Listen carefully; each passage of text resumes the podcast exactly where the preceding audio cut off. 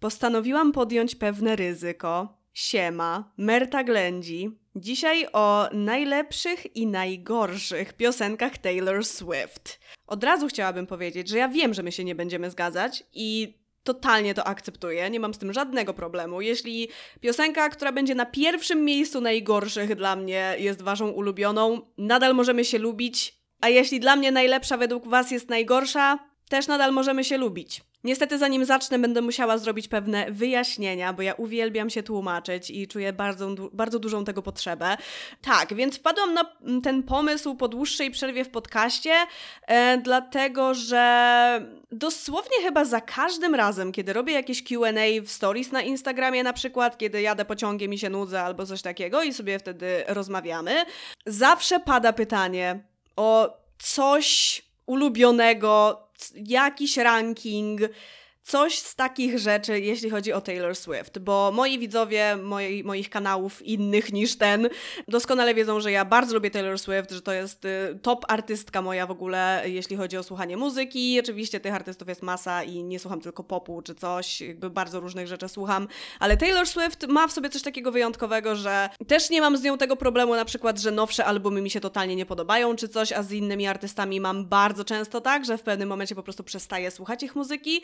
Więc jest to faktycznie piosenkarka dla mnie naprawdę wyjątkowa i y, dostaje, no jako że jest też jednocześnie super popularna, to um, dużo innych ludzi, też moich widzów, jakby podziela um, bycie fanem e, wraz ze mną i e, też dlatego właśnie tych pytań pojawia się bardzo dużo wtedy, więc stwierdziłam, że mogę zrobić taki jeden materiał, w którym po prostu wytypuję 10 najlepszych i 5 najgorszych według mnie piosenek Taylor Swift. I dla osób, które oglądają mój główny kanał, czyli Merta, i wiedzą, że tam istnieje taka seria jak Muzo Gawenda, która jest też podcastem o muzyce, takim jakby podcastem, bo tam sporo pokazuje też jednak na ekranie, bo um, posiłkuje się Spotify'em. Chciałabym wytłumaczyć, dlaczego ten materiał pojawia się tutaj na podcastowym, niewizualnym kanale, a nie właśnie tam. Jakby co to w Muzo Gawędzie będę mówić o albumie Midnights, bo jeszcze się nie wypowiedziałam na ten temat. chyba całkiem niedługo y, zrobię ten odcinek, ale mm, akurat ten ranking wolałabym zrobić tutaj, dlatego że trochę traktuję ten podcastowy kanał jako taki e, bardziej ogólny tematycznie i o ile na moim głównym kanale ym, też mówię na tematy takie bardziej ogólne, gdzieś tam we vlogach tak zwanych, ym, to jednak w momencie, kiedy ta wizualna strona nie jest specjalnie potrzebna, to myślę, że mogę przenieść to na podcasty, dlatego że ym, też chciałabym zebrać jakąś taką bardziej neutralną, powiedzmy, widownię, którą, której może nie interesują w ogóle Simsy. I jeśli taki materiał pojawiłby się na tym moim głównym kanale, to osoby, które, których totalnie nie interesują gry, mogłyby się po prostu odbić od tego kanału, a tutaj mogą sobie spokojnie zostać, bo tutaj mówimy o totalnie po prostu ogólnych rzeczach i tyle. Nie bez powodu zrobiłam oddzielny kanał właśnie specjalnie pod podcast. Więc koniec wyjaśnień, tak mi się wydaje. Też uważam, że zarówno jak się mówi o ulubionych i też nieulubionych, tych, które się uważa za najgorsze rzeczach jakichkolwiek, dobrze jest to jakoś uargumentować i ja się postaram to zrobić dzisiaj, ale też muszę powiedzieć, że wybrać tylko 10 było potwornie trudno i po prostu mieliłam ten ranking tyle czasu, aż w końcu jak na niego patrzę, to mam tak okej, okay, chyba jest spoko, ale nadal nie ma tutaj takich piosenek jak Seven, spoiler, e, albo nie wiem, Treacherous, albo masy innych, które absolutnie ubóstwiam, ale one się po prostu nie zmieściły w tych dziesięciu. Chciałam jednak to ograniczyć do tych dziesięciu, a, a nie robić y, top 30 piosenek Taylor Swift. To nie ma żadnego sensu. No i też oczywiście jak innego dnia mnie zapytacie o ten sam ranking, to on będzie już inaczej wyglądał, bo u mnie nie ma czegoś takiego jak ulubiona piosenka. Jakby ja nie potrafię odpowiedzieć na pytanie o ulubioną piosenkę. Nie ma czegoś takiego. No dobrze, przejdźmy wreszcie do tego. Mm, zacznę od najgorszych piosenek, żebyśmy mieli już to za sobą i żebyśmy jednak trochę, no trochę takiej bardziej, mm, trochę pozytywnym jednak akcentem zakończyli ten odcinek, e, a nie tak, że wiecie, powiem 10 najlepszych, a potem, a dobra, teraz najgorsze, to już nikt nie będzie pamiętał, że te najlepsze były.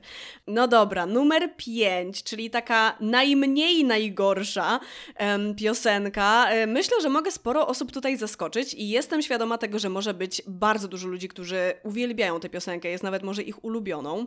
I to jest jest piosenka All You Had To Do Was Stay.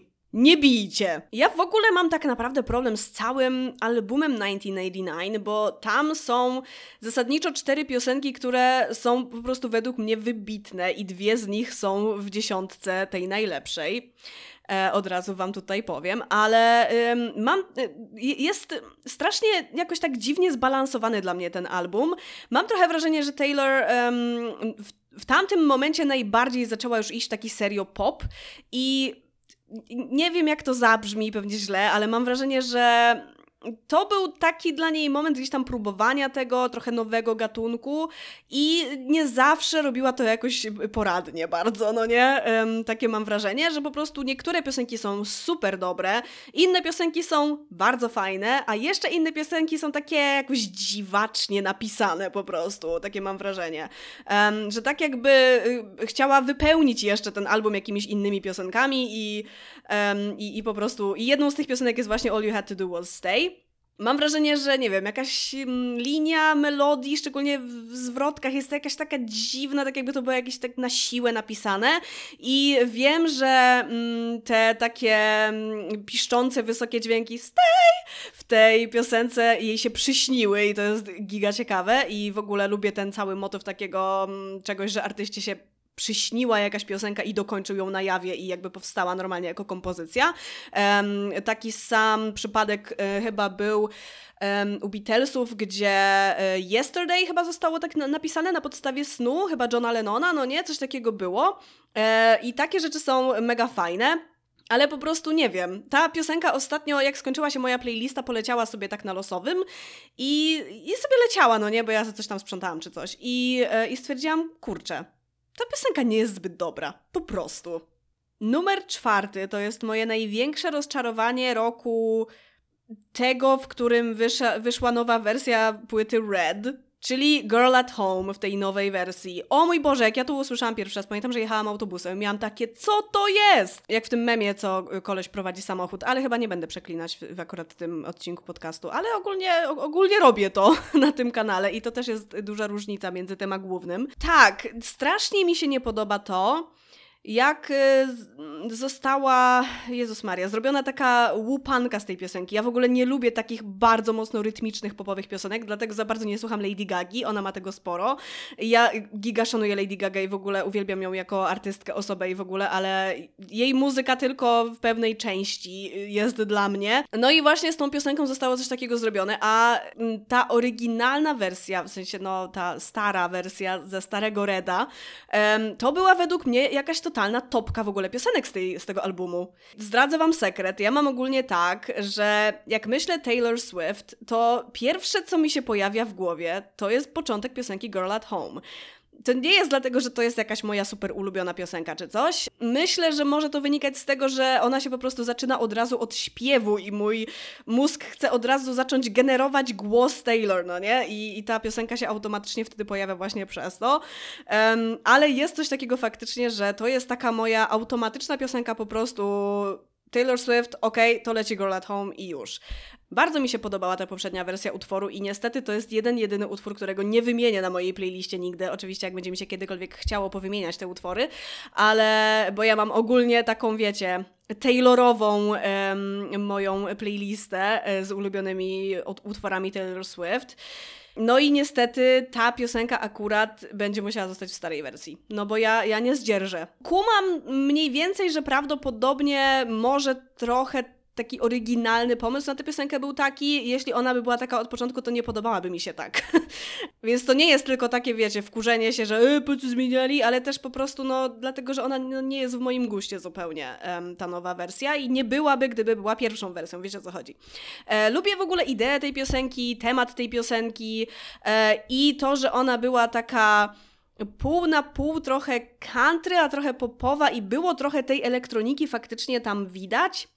Słychać właściwie, to według mnie dawało takie fajne, ciekawe połączenie tej piosenki, gdzie ona była rytmiczna, była trochę popowa, ale jednocześnie miała taki wydźwięk, że ja sobie przy tej piosence wyobrażałam w ogóle, że ona siedzi w jakimś barze, w jakimś małym mieście, gdzie wszyscy wiedzą, kto z kim jest i tak dalej, a jakiś typ po prostu na nią gdzieś tam zerka i, i próbuje zagadywać czy coś, ona doskonale wie, że on jest w związku, no nie? Bo tak, taki generalnie jest temat tej piosenki. No i ta nowa wersja totalnie zniszczyła mi ten obraz, bo kompletnie tego nie widzę. Więc ewentualnie mógłby to być jakiś klub czy coś, ale no po prostu ta nowa wersja zrujnowała mi zupełnie wyobrażenie o tej piosence i no, no, no nie, nie wytrzymam tego. Numer trzeci to jest piosenka z nowego albumu Midnights i jest to Paris. Ugh, są po prostu takie rzeczy. Jakby ja wiem, że Taylor nie zawsze super gramatycznie rozwiązuje swoje teksty, że czasami są jakieś tam dziwne, takie typowo amerykańskie błędy czy coś. Przy tym pozytywnym rankingu, przy jednej piosence będę też mówić o tym, ale um, jakby są pewne nieścisłości czasami w tekstach albo jakieś takie rzeczy, że ja to słyszę i mam takie, a nie mogłaś użyć tego słowa i by to lepiej brzmiało, wiecie o co chodzi. I wiele z tych rzeczy jestem naprawdę w stanie wybaczyć, jakieś przesuwanie akcentów i różne takie rzeczy, na przykład false God z albumu Lover bardzo lubię, a jest tam też przesuwanie akcentów, które mnie po prostu niesamowicie drażni. Wiem, że to pewnie jest tylko moja taka osobista rzecz, ale no potwornie mnie to drażni. Ale piosence Paris po prostu nie, ja nie, nie mogę. Ja tylko słyszę ten rym w refrenie. Jeszcze on jest w refrenie, w takim znaczącym momencie refrenu, kiedy występuje słowo Paris. I Paris jest zrymowane somewhere else co, czemu? Co, co to jest za rym w ogóle? Jak ja to pierwszy raz usłyszałam, ja słuchałam tej płyty w ogóle patrząc na teksty od razu, bo czasami tak robię. I jak ja tego słuchałam i patrzyłam w ten tekst, miałam takie, kto to pisał? Jakby, jak, jak? To są wyrażenia Paris i somewhere else. I one zostały zrymowane w tej piosence. Niektórzy pewnie stwierdzą, że o, mądre w sumie, takie ciekawe, ale dla mnie to jest tak przesadzone i tak wymuszone i tak głupie, że no po prostu ja nie jestem w stanie słuchać tej piosenki przez tę jedną rzecz. Ale generalnie ta piosenka nie jest jakaś wybitnie dobra według mnie, tak wiecie, ogólnie brzmieniowo i tak dalej. Jest okej, okay, ale to e, nic specjalnego. E, I jak dodamy do tego jeszcze ten rym, to jest po prostu dramat. No ja nie mogę przez to przebrnąć. Słyszałam tę piosenkę trzy razy, w tym raz niedługo przed nagrywaniem tego podcastu, chyba wczoraj albo przedwczoraj, żeby się tak upewnić, że, że ona rzeczywiście jest zła według mnie i nic się nie zmieniło. Nie zamierzam już nigdy więcej jej słuchać, autentycznie. Bo wiecie, to nie jest taki zabieg z rymem jak na przykład w Cowboy Like Me, która też jest obojętną mi dosyć piosenką, ale jest tam I could be your way forward only if you pay for it. Tam też e, trochę jest wykrzywiona wymowa tego słowa forward, ale jest poprawna nadal i też faktycznie rymuje się i to brzmi rytmicznie, i to brzmi fajnie. Nie jest nic jakoś strasznie wymuszone, nie jest przesunięty akcent żaden i w ogóle. I to się faktycznie może wtedy rymować i to brzmi spoko. Ale w Paris to jest totalna przesada, totalnie na siłę zrobione. Można było to zrobić na miliony różnych innych sposobów. No i po prostu nie. No po prostu nie. No i dalej lecimy już z takimi totalnie oczywistymi rzeczami. Ci, którzy mieli ze mną jakkolwiek do czynienia, wiedzą, jakie są dwie pierwsze piosenki w tym rankingu. Numer drugi. Look What You Made Me Do. Jak ja nie lubię tej piosenki. Pamiętam, jak um, były już y, single do Reputation, i przez tę jedną piosenkę ja czekałam z przesłuchaniem płyty Reputation chyba. chyba rok. I to wszystko przez ten jeden singiel. Jakby on jest tak zły według mnie. Teledysk jest generalnie dobry i jest tam parę fajnych, ciekawych zabiegów zrobionych i w ogóle, no jakby niektóre teledyski Taylor potrafią być naprawdę tak zjawiskowe, że wow. E, I strasznie dużo oczywiście jest tych easter eggów i tak dalej. I tam było bardzo, by, były bardzo fajnie zrobione te jej poprzednie wersje, właśnie te ery, no nie?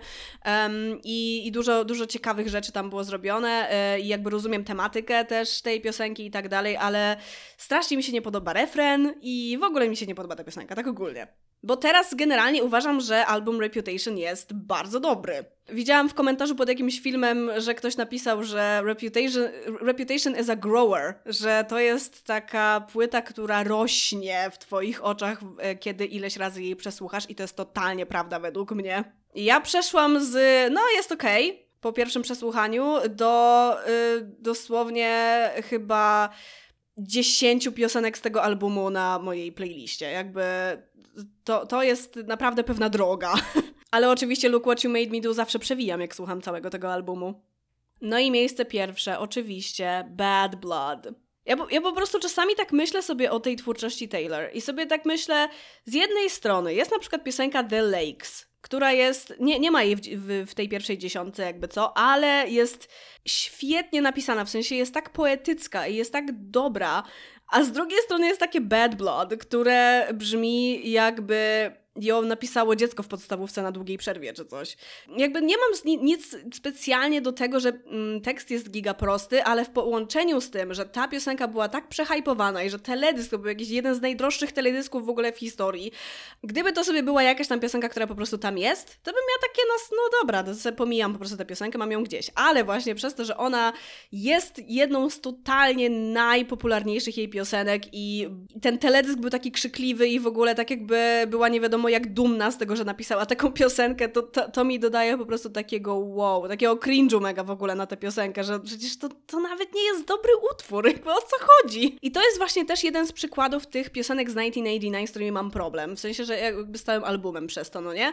E, że ona zaburza właśnie ten balans dobroci e, tego albumu i to jest kolejna piosenka, która jest napisana chyba w 3 minuty. I w ogóle bez pomyślenia, czy to jest jakoś dobre i tak dalej. Tylko no dobra, robimy piosenkę, bo musi być ileś tam piosenek na albumie, i tyle. Takie, takie odno odnoszę wrażenie. Nie, nie podejrzewam, że faktycznie tak było, ale po prostu nie mogę się oprzeć wrażeniu, że, że tak mi to brzmi. Dobra, wiecie co, muszę zrobić tak zwany honorable mention, bo zostało mi przypomniane o jednej piosence, którą przez większość czasu ignoruję i w ogóle nawet o niej nie pomyślałam w rankingu najgorszych piosenek, a nie może jej tutaj zabraknąć, czyli oczywiście mi hi hi. Wszyscy od razu wiedzą o co chodzi i myślę, że sporo osób się zgodzi, że to nie jest zbyt dobra piosenka. Taka idealna, żeby ją zignorować. Także mam nadzieję, że nie chcecie mnie teraz zasztyletować za um, te pięć typów. To przejdźmy do pozytywnej części tego odcinka, chociaż ta negatywna była i tak długa. Numer 10 z najlepszych to jest piosenka, która jak robiłam ten ranking, to w pewnym momencie miałam takie, no nie, ona musi tutaj być. Ona musi być w tej pierwszej dziesiątce. Ja nie przeżyję, jak, on, jak ona tutaj nie będzie. I to jest Ivy z albumu Evermore. Jest po prostu piękna. Nie, nie wiem, czy jestem w stanie jakoś bardziej to uargumentować. Jest po prostu piękna. W ogóle, no wiecie, Folklore i Evermore to są tak dobre warsztatowo albumy, poetyckie teksty dużo bardzo fikcji i w ogóle wow, jakby coś totalnie nowego, e, więc trudno nie docenić artyzmu poszczególnych piosenek tutaj, no nie? No i Ivy jest dla mnie zdecydowanie jedną właśnie z takich mega artystycznych piosenek. Następna piosenka to jest taka, która prawie nawet nie, nie, nie wystąpiła w tym rankingu, co jest dla mnie bardzo dziwne, bo z albumu Lover mm, jestem rozdarta trochę między dwiema piosenkami, ale teraz właśnie robiąc ten ranking zauważyłam, że ta trochę spadła dla mnie, a ta druga się podniosła, bo ta druga jest, uwaga, na pierwszym miejscu, spoiler, um, a ta jest na dziewiątym, więc wiecie, to robi pewną różnicę. I na dziewiątym mamy Miss Americana and the Heartbreak Prince. Kocham ten utwór. Jak słuchałam Lovera po raz pierwszy, pamiętam, e, wracając z Berlina, e, z moich ostatnich wakacji przed pandemią, mm, to e, słuchałam chyba tej płyty dwa albo trzy razy, bo po prostu siedziałam sobie w pociągu, akurat wtedy wyszedł ten album, pobrałam sobie będąc jeszcze w hotelu, o, będę słuchać w drodze, będzie super. No i wtedy właśnie ten utwór mega wpadł mi w ucho, jak słuchałam tego, jako taki mega klimatyczny, taki, że o kurczę, ja do końca nie rozumiem o co w tym tekście chodzi, wiecie, takie takie rzeczy, nie? Trochę takiej tajemnicy. jest to takie trochę polityczne i w ogóle wow. Jakby dużo jest e, trochę takiego nawi nawiązywania do szkoły średniej, ale to jest taka metafora bardziej. No, generalnie klimatycznie mi się bardzo też podoba po prostu ten utwór, jego wykonanie i tak dalej. To jest taki pop, jaki serio lubię. Taki mój pop. Miejsce ósme to jest August, nie tylko dlatego, że sierpień jest ósmy i że to jest ósmy utwór też e, na płycie, nie bez powodu. Trochę nawet sama się zdziwiłam, że dałam August, a nie dałam Seven, bo to są też dwa utwory z folklora, między którymi jestem rozdarta i tak trochę mi się wydaje, że Seven jednak lubię może bardziej niż August. Mogłabym tu nawet postawić ukośnik i zrobić August 7 po prostu na, na tym ósmym miejscu, bo piosenki 7 nie ma w tym rankingu. Nie wiem, jak do tego doszło, ale po prostu jest coś takiego w tej piosence August, co jest y, takie emocjonalne, trochę relatable dla mnie, trochę jestem w stanie się utożsamić z tym tekstem, mimo że on jest jednocześnie jednak fikcyjny, no bo cały folklor, no przynajmniej duża część e, piosenek się opiera na mm, takim po prostu fikcyjnie stworzonym gdzieś tam świecie, gdzie są trzy osoby żyjące trochę w takim trójkącie, gdzie ktoś ma romans, e, ktoś tam próbuje wybaczyć i generalnie jest tutaj taka sytuacja między mm, tymi nastolatkami, no nie? I Ogest to jest z perspektywy tej jakby kochanki tego kolesia, gdzie no ona Słychać w tej piosence, że ona się po prostu zakochała w nim, um, ale wiedziała, że no jakby tru trudno tu nawet powiedzieć o jakiejś stracie, bo on nigdy nie był jej, no nie? Um, I generalnie opisuje jakieś tam swoje uczucia i to, że miała jakieś tam nadzieje jednak um, i że to wszystko gdzieś tam zostało stracone i że to była taka wakacyjna miłość, która mm, koniec końców była totalnie nieudana, więc e, no nie wiem. Jest, jest coś takiego mega wyjątkowego w tej piosence, jest też, też bardzo mi się podoba to, jak jest po prostu zrobiona, wykonana, tekst i tak dalej. No, no po prostu bardzo uwielbiam ten utwór. Numer 7 to jest coś, przed czym muszę wziąć pewien oddech. To jest z albumu Midnights najsilniejszy, bym powiedziała. Myślę, że to jest doskonałe słowo. Najsilniejszy utwór z tej części 3am, um, czyli Would Have, Could Have, Should. O mój Boże, jak ja posłuchałam tego, a już mówiłam, że patrzyłam w teksty od razu, no nie? To, y, no, Dear John 2.0, no co mogę powiedzieć? Um, tylko, że Jezus Maria, moja głowa. Piosenki Dear John tutaj nie ma, bo się nie zmieściła, ale też ją kocham. Nie, nie mogę mówić o Wood of Sheriff bez porównywania tej piosenki do Dear John, bo to tak pięknie pokazuje dwie różne perspektywy tej samej sytuacji. Jakby mam wrażenie, że mm, nadal uważałabym to za dobrą piosenkę, gdybym nie wiedziała, nie, nie, gdyby mi się nie włączył od razu ten kontekst, o kim jest ta piosenka, ten taki, wiecie, prywatny kontekst. Jakby te rzeczy nie powinny być istotne, ale jest coś takiego w muzyce Taylor Swift, że jak jednak domyślasz się, o kim ta piosenka może być, to tak przełącza ci się coś w głowie i masz takie aha. um, I jakby nie ze wszystkim tak jest, bo jeśli chodzi o All Too Well, to nie ma dla mnie żadnego znaczenia, czy to jest o Jake'u Gyllenhaalu, czy nie. Um, ale z Wood of Kurew jeśli chodzi o Johna Mayera, to jest to, kurde, mocne. I właśnie, trzeba według mnie porównać to do Dear John, bo w Dear John mamy najprawdopodobniej o tym samym kolesiu piosenkę, co jest też um, dosyć mądrze zrobione, bo Dear John to jest takie bardzo ogólne określenie na to, że na przykład zrywasz z kimś przez maila albo coś takiego. She Dear Johned me, można powiedzieć, nie? Że po prostu napisała tam Dear, coś tam i że o, no, ten związek nie działa, sialala i coś tam ten, no nie? Że nie ma odwagi z nim zerwać w, jakby w cztery oczy, tylko po prostu pisze mu maila. Albo już po zerwaniu pisze mu jeszcze um, maila, gdzie gdzieś tam wyjaśniającego, co było nie tak, czy coś w tym stylu, żeby wyrzucić jakby z siebie jeszcze te ostatnie emocje. I to zasadniczo zrobiła Taylor właśnie w tej piosence, w Dear John, gdzie no, opowie opowiedziała jakby o... Mm, o tym, że miała 19 lat i była w takiej bardzo chaotycznej relacji, gdzie mm, no, koleś był taki nie wiadomo do końca o co mu chodziło, że było niby spoko, a potem znowu nie było spoko, albo się nie odzywał, albo no generalnie jakby to było takie zimno-ciepłe ciągle e, i że też gdzieś była jakaś manipulacja i takie sprawy, no nie? No i ogólnie, że też nie był dla niej zbyt miły. Prawdopodobnie był jakiś taki mega toksyczny. Można sobie dopowiadać, że może raz mówił komplement, innym razem mówił coś mm, bardzo niemiłego i tak na przemian i tak nie wiadomo w ogóle czego on chce, no nie? I takim trochę motywem, jakby przewodnim tej, tej piosenki, tam gdzieś w refrenie jest właśnie to, czy nie uważasz, że byłam za młoda na twoje gierki, czy coś w tym stylu. Um, no i w Uraw Kurew Szurew mamy najprawdopodobniej, najprawdopodobniej dokładnie o tym samym temacie piosenkę, gdzie ona już patrzy na to z perspektywy osoby, która jest już teraz starsza od tego, jak John był wtedy, kiedy był z nią. Ona miała 19 lat, a on, o ile dobrze pamiętam, 28, um, więc ona była już dorosła, już była po 18 niby i w ogóle, ale wiadomo, że jak jest gdzieś tam poniżej tego 20 roku życia i ktoś jest już taki gdzieś w okolicach 30, ta druga osoba, to już można mówić o jakimś groomingu, już może być jakaś taka nie do końca równa ta relacja, może tam coś być bardzo niehalo.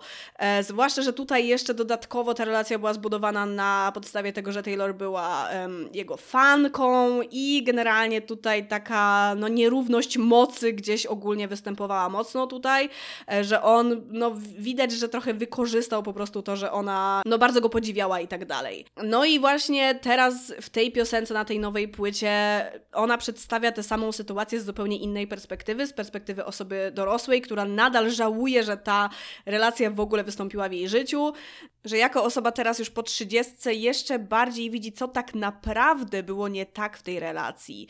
Że nie tylko to, że on był taki toksyczny, ale też w ogóle ta różnica wieku i to, jak on te różnice wieku prawdopodobnie wykorzystywał.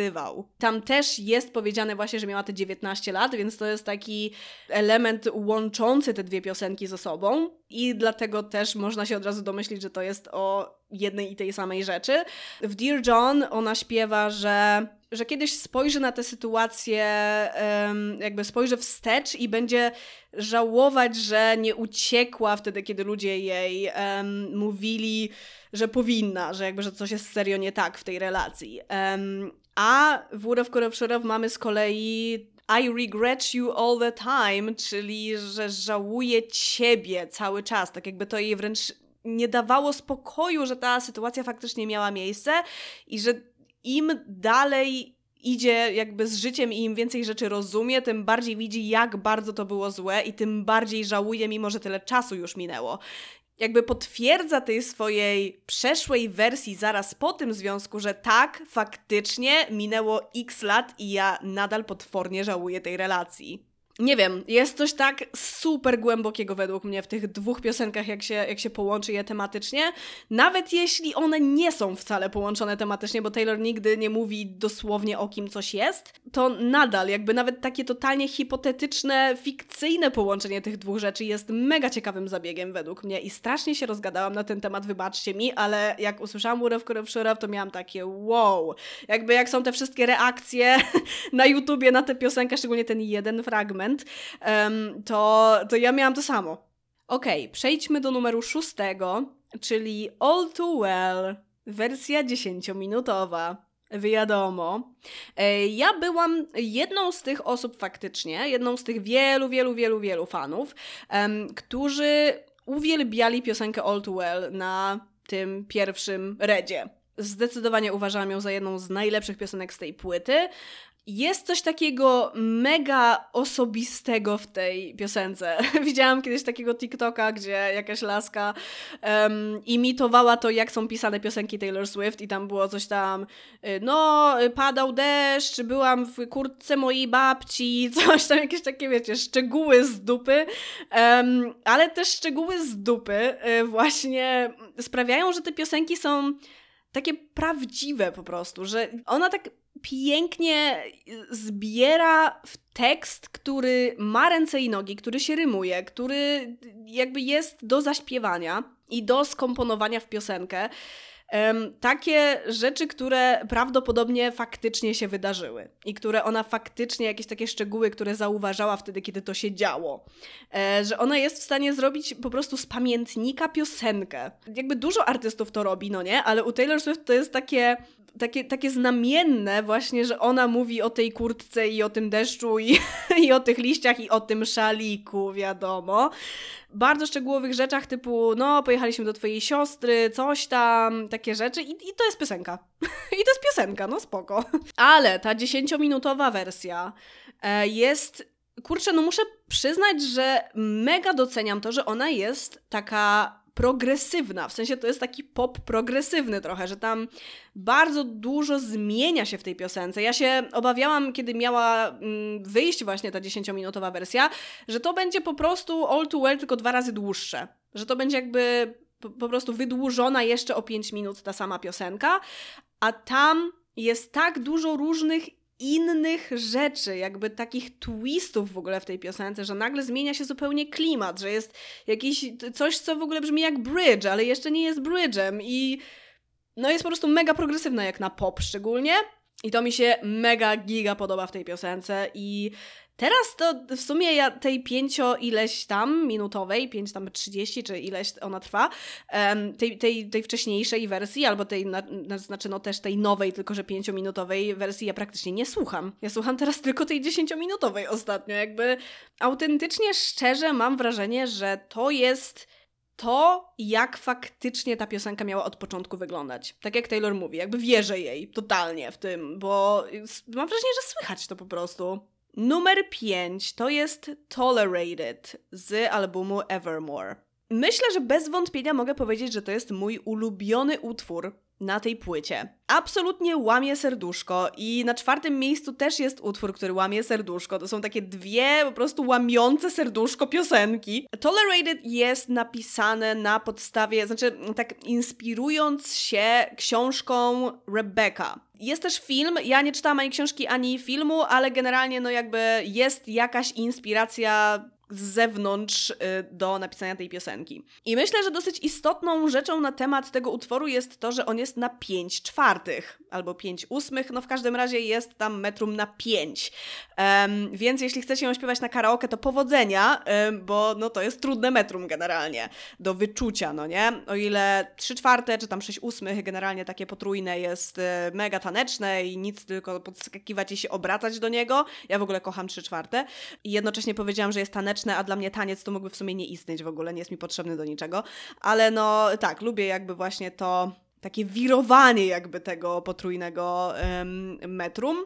A 4 czwarte to 4 czwarte, czy tam 2 czwarte, wiadomo. Te parzyste to już w ogóle są super proste i znaczna większość piosenek jest właśnie na 4 czwarte, a tutaj jest 5 czwartych i to jest serio potwornie trudne do zaśpiewania, albo na przykład jak ktoś chciałby się na pianinie nauczyć i, i zagrać, to po prostu ta piosenka jest na tyle warsztatowo dobra, że jest po prostu trudna. I tutaj właśnie mam pewien problem z gramatyką tej, właśnie w tej piosence. E, tak jak wspominałam, że będę o tym mówić. E, I ona jest na piątym miejscu mimo tego, więc jakby jest dobrze, no nie? Ta piosenka ma bridge, który jest strasznie niekonsekwentny czasowo. I mnie to potwornie drażni. Tam wymienia się czas przeszły z teraźniejszym i to się jeszcze nie spaja z tym, co było wcześniej i generalnie, no jak y, ogarniacie w miarę angielski, to zobaczcie sobie po prostu tekst tej piosenki i ten bridge i, i, i zobaczcie jakby jak właśnie niekonsekwentnie napisane to jest i ja nie widzę żadnego powodu, żeby to było tak napisane. Ciągle sobie mówię, na pewno to było zaplanowane, na pewno to miało tak być, ale niestety nie mam pewności, że miało tak być. Więc y, to jest mój taki zarzut wobec tej piosenki, ale mimo tego, o mój Boże, ona jest tak strasznie smutna i w ogóle o Jezu, ale ja ją po prostu tak uwielbiam, że nie, nie wiem nawet co więcej powiedzieć. W ogóle śmieszne jest to, że ta piosenka kojarzy mi się bardzo ze świętami, bo Evermore w ogóle wyszedł w tym czasie, no nie? Niedługo przed świętami Bożego Narodzenia i, um, no i ja wtedy dosyć dużo słuchałam tego albumu e, i chyba ta piosenka po prostu leciała mi w głowie wtedy w Wigilię, a wtedy spędziłam bardzo miłą Wigilię mm, po raz pierwszy tylko z moim chłopakiem, bo była pandemia i nigdzie nie jechaliśmy e, i mega fajnie wspominam właśnie te Wigilie, i jednocześnie, jakby jak słyszę tę piosenkę, to mi się przypomina ta wigilia. Mimo, że ta piosenka jest tak w ogóle daleka od naszego związku. jakby wiecie o co chodzi. Jest taka mega smutna o tym, że kobieta jest zupełnie niedoceniana w e, relacji i że ona robi dla faceta wszystko, a on ją po prostu toleruje i to jest najwięcej, co potrafi zrobić. E, a mnie się to kojarzy z wigilią spędzoną z moim długoletnim partnerem. No po prostu super. Ale kocham tę piosenkę. Możemy iść dalej. Do następnej piosenki, która łamie serduszko, czyli numer czwarty My Tears Ricochet. Oczywiście. Uważam ten utwór za arcydzieło. Nie mówię tego jakoś wybitnie często o piosenkach, jakby co, także to naprawdę coś znaczy. I jakby ten ranking jest trochę nierówny, bo następnych piosenek nie nazwałabym może koniecznie arcydziełem. I wydaje mi się, że ten numer czwarty to jest w zasadzie jedyna piosenka na tej liście, którą bym serio nazwała arcydziełem. No, dziesięciominutowe All Too Well może też, ale to, to nie jest jakiś taki super wyrównany ranking. Bo My Tears Ricochet to jest piosenka absolutnie wyjątkowa łamie serduszko, więc jest znowu o jakiejś mega toksycznej relacji, która skończyła się tym, że prawdopodobnie mm, kobieta w tej relacji odebrała sobie życie. E, I teraz koleś, który ją źle traktował i poniekąd doprowadził do tego, no bo wiadomo, że nikt nie jest tak do końca odpowiedzialny za to, no nie, kiedy coś takiego się dzieje. To była jej decyzja, żeby to zrobić, no nie, ale też to jest e, jednak pisane tak z perspektywy właśnie jej już jako powiedzmy ducha, e, który też trochę jakby nawiedza tego typa i ona też no jakby mówi ze swojej perspektywy takiej widzisz jak moje łzy odbiły się rykoszetem na tobie, tak, że, że teraz ty cierpisz, a to ty mi to zrobiłeś, czy coś w tym stylu. Więc też no można trochę przy, przymknąć oko na te kwestie odpowiedzialności powiedzmy za jej śmierć tym, że to jest z jej perspektywy totalnie pisane, nie? Więc e, że jakby jej emocje po prostu tutaj są. No i tekst jest tak niebywale piękny w tej piosence i tak doskonale oddaje właśnie to, co powinien oddawać, że jestem tak pod wrażeniem tego utworu, że naprawdę no po prostu jest świetny. Nie wiem, co więcej mogę powiedzieć. A wiem, co mogę powiedzieć coś o głosie Taylor. Um, tę piosenkę Mój Mózg konwertuje na inną tonację, na wyższą tonację. Kiedy ja ją sobie śpiewam, to śpiewam ją automatycznie wyżej, bo najniższy dźwięk tej, tej piosenki, wydaje mi się, że najniższy, to jest dolne C. I ja tego dźwięku nie mam, a ja ogólnie raczej głos mam niski. Powiedziałabym, że raczej niższy od Taylor Swift, tylko że ona ma po prostu skalę jakąś z kosmosu i ona ma ten dźwięk. I polecam posłuchać sobie najpierw na przykład Enchanted, a potem My Tears Ricochet i zobaczyć, jaka jest różnica w niskich dźwiękach u Taylor, jeśli chodzi o w ogóle wydobywanie tych niskich dźwięków. Bo w Enchanted um, już ta zwrotka która nie jest specjalnie nisko, słychać, że dla niej jest nisko. Ona to śpiewa już takim półszeptem prak praktycznie.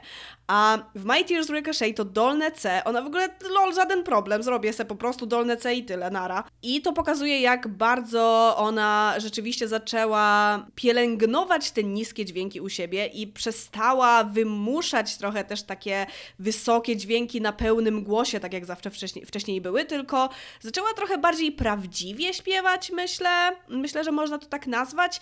E, polecam w ogóle film, e, Jezu, jak ona się nazywa? Gosia Sacała, trener głosu. Zrobiła całą analizę w ogóle jakby takich etapów głosu u Taylor Swift e, z perspektywy właśnie osoby, która się serio na tym zna, bo ja się znam tak średniawo raczej. I w My Tears Ricochet właśnie można mm, usłyszeć tak niskie dźwięki damskiego głosu, że to tylko dodaje takiego mroku, takiej powagi i takiego dramatyzmu temu utworowi. I znowu tutaj jestem zdziwiona, że nie ma Seven, a jest tak wysoko My Tears Ricochet. Co, ja, co się stało z piosenką Seven w mojej głowie, że jej tutaj nie ma, nie rozumiem. Następne dwie są z 1989 i to doskonale pokazuje też ten taki brak balansu na tej płycie. Tak jak e, właśnie wspominałam, że są cztery piosenki, które uważam za giga dobre, um, więc miejsce trzecie to jest Out of the Woods. Um, myślę, że jest wiele dni, w których jak zapytacie mnie ulubioną piosenkę Taylor Swift, to wtedy powiem wam, że to jest właśnie Out of the Woods. Nie, nie umiem tego wytłumaczyć. Niestety tutaj nie mam argumentów, po prostu jest świetna. Jakby znowu tutaj trochę jest takie taka mm, bardzo osobista treść, gdzie jest dużo właśnie takich szczegółów, że o, poprzedniego tam grudnia coś się działo, że ty miałeś jakiś wypadek i generalnie dużo jakichś takich um, rzeczy na zasadzie bardzo osobisty storytelling. Tutaj takiego prywatnego kontekstu Taylor nie mam e, nigdzie w głowie, e, tak jak przy Urewku Rewszurew na przykład, e, który by mnie jakoś obchodził czy coś, bo w sumie to ja nawet jakoś za bardzo nie wiem o kim może być ta piosenka e, i może też dzięki temu ją tak lubię, bo czasami jak wiem o kim jest, to mam takie jak mi się na przykład ten koleś totalnie nie podoba, to mam takie, Jezu, serio, o tej, o tej alpace ze zmierzchu napisałaś Back to December? Także wiecie, czasami ten prywatny kontekst potrafi trochę zepsuć, ale ja się staram o tym generalnie nie myśleć, tylko przy tym Muref, Kurew, Szurew i Dear Johnie widzę po prostu tak zajebiste połączenie i coś, z czego można tak wyciągnąć dużo rzeczy i tyle to rozkminiać i interpretować, co sami słyszeliście, że, że po prostu wow, ale no tak, no przy Out of the Woods nie interesuje mnie to, nie wiem o kim to jest, nie mam żadnego w ogóle pojęcia ani pomysłu. Po prostu piosenka jest świetna i ją bardzo, bardzo, bardzo lubię. Bardzo mi się podoba też teledysk. Numer drugi. Nie wiem, czy ktoś będzie jakoś bardzo zdziwiony, ale chyba nie, w sensie z tych ludzi, którzy mnie jakoś tam bardziej kojarzą. Jest to Blank Space. Myślę, że jest to piosenka absolutnie wyjątkowa w repertuarze Taylor Swift. Jest też no, jedną z totalnie najpopularniejszych jej piosenek.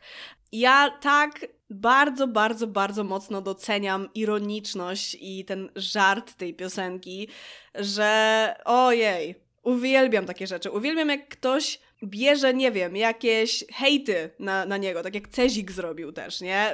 Kocham tę piosenkę. Albo jakieś plotki, albo jakieś takie głupie rzeczy, które czyta na swój temat, bo jest po prostu jakoś tam popularną osobą e, i po prostu przemiela to w sztukę. I robi z tego na przykład właśnie utwór muzyczny. No, to jest coś absolutnie wspaniałego. Jeszcze jak jest to naprawdę fajnie napisane, tak jak Blank Space, to jest po prostu tak dobre. Tutaj to jest jeszcze też takie chamsko nieoczywiste, że mm, ja na początku, jak usłyszałam tę piosenkę, to myślałam, że to jest na serio. Bo tyle różnych rzeczy słyszałam o Taylor Swift i już jest taki, wiecie, archetyp w ogóle Taylor Swift, że o, no, rozstaniecie się, napiszę o tobie piosenkę i wszystkie w ogóle najbardziej prywatne szczegóły tam umieści, nie wiem, ile masz siwych włosów albo coś.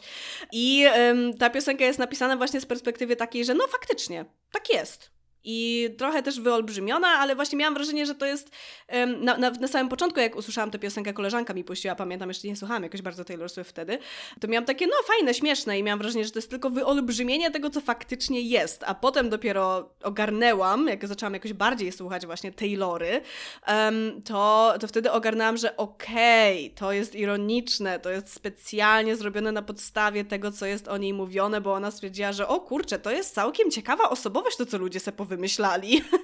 um, i, I właśnie, właśnie tak to powstało. I tak bardzo doceniam, że, że, że coś takiego zostało zrobione, że no po prostu totalnie w topce rankingu dla mnie jest ta piosenka i uwielbiam ją.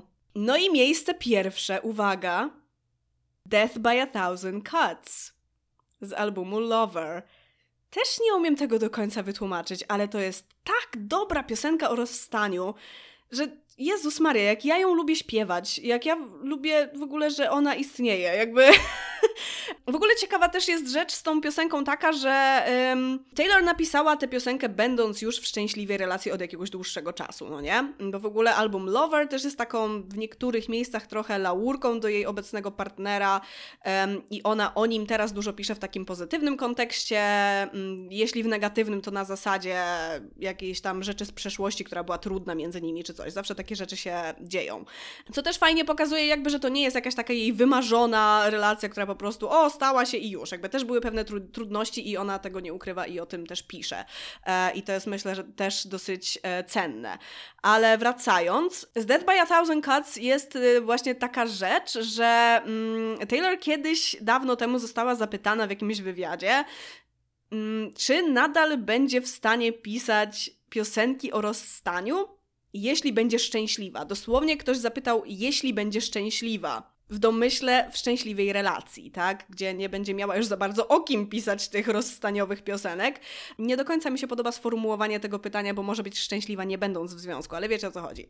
E, chodziło tam o to właśnie, że będzie w szczęśliwej relacji. No i ona zaczęła się wtedy faktycznie zastanawiać nad tym, kurczę, czy ja jeszcze w ogóle jestem w stanie to zrobić? No i napisała Death by a Thousand Cuts, jakby trochę na podstawie tego, mm, jak jacyś jej przyjaciele właśnie przechodzili przez różne rozstania, e, czy słyszała jak jakieś inne historie, czytała o czymś i tak dalej, jakby inspirując się po prostu mm, tym, co gdzieś z zewnątrz e, widziała, a niekoniecznie swoimi osobistymi jakimiś przeżyciami i napisała tę piosenkę i miała takie okej, okay, mogę to nadal robić, to nadal działa. Um, no i serio działa, bo to jest jedna z moich absolutnie, absolutnie najulubieńszych piosenek spod jej pióra. Nie ma w niej nic takiego bardzo wybitnego, ale jako całość po prostu tak mi się podoba ten utwór.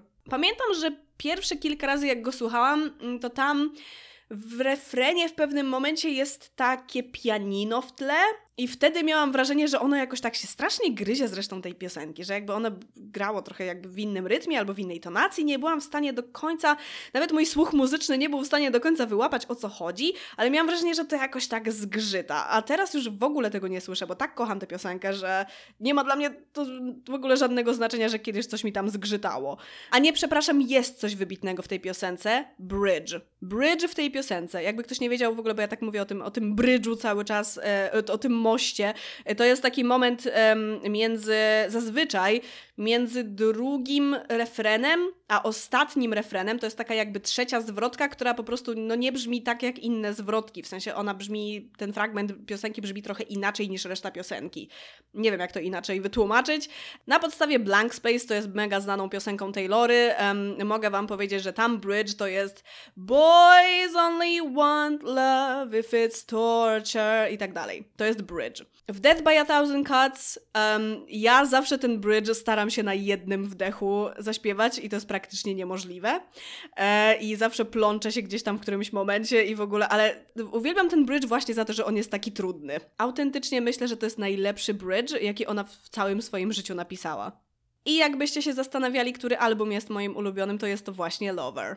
Chociaż w tym rankingu z tego albumu był, były tylko dwie piosenki, nie było żadnej z Fearless, nie było żadnej ze Speak Now, nie było absolutnie żadnej z Taylor Swift, czyli debiutu. Kiedyś myślałam, że jestem zdecydowanie bardziej fanką starej tak zwanej Taylory, czyli właśnie albumu Fearless, ale jak e, urósł w moich uszach album Reputation, jak pojawił się Lover, potem Folklore i Evermore, to, to są tak dobre rzeczy, że jakby tutaj akurat nie ma żadnego utworu z Reputation, bo one nie są aż tak wybitne, jakby o Don't Blame Me myślałam na przykład, albo Gorgeous. Ten album jest serio dobry, ale, ale nic nie jest aż tak dobre, żeby być w tej dziesiątce tutaj.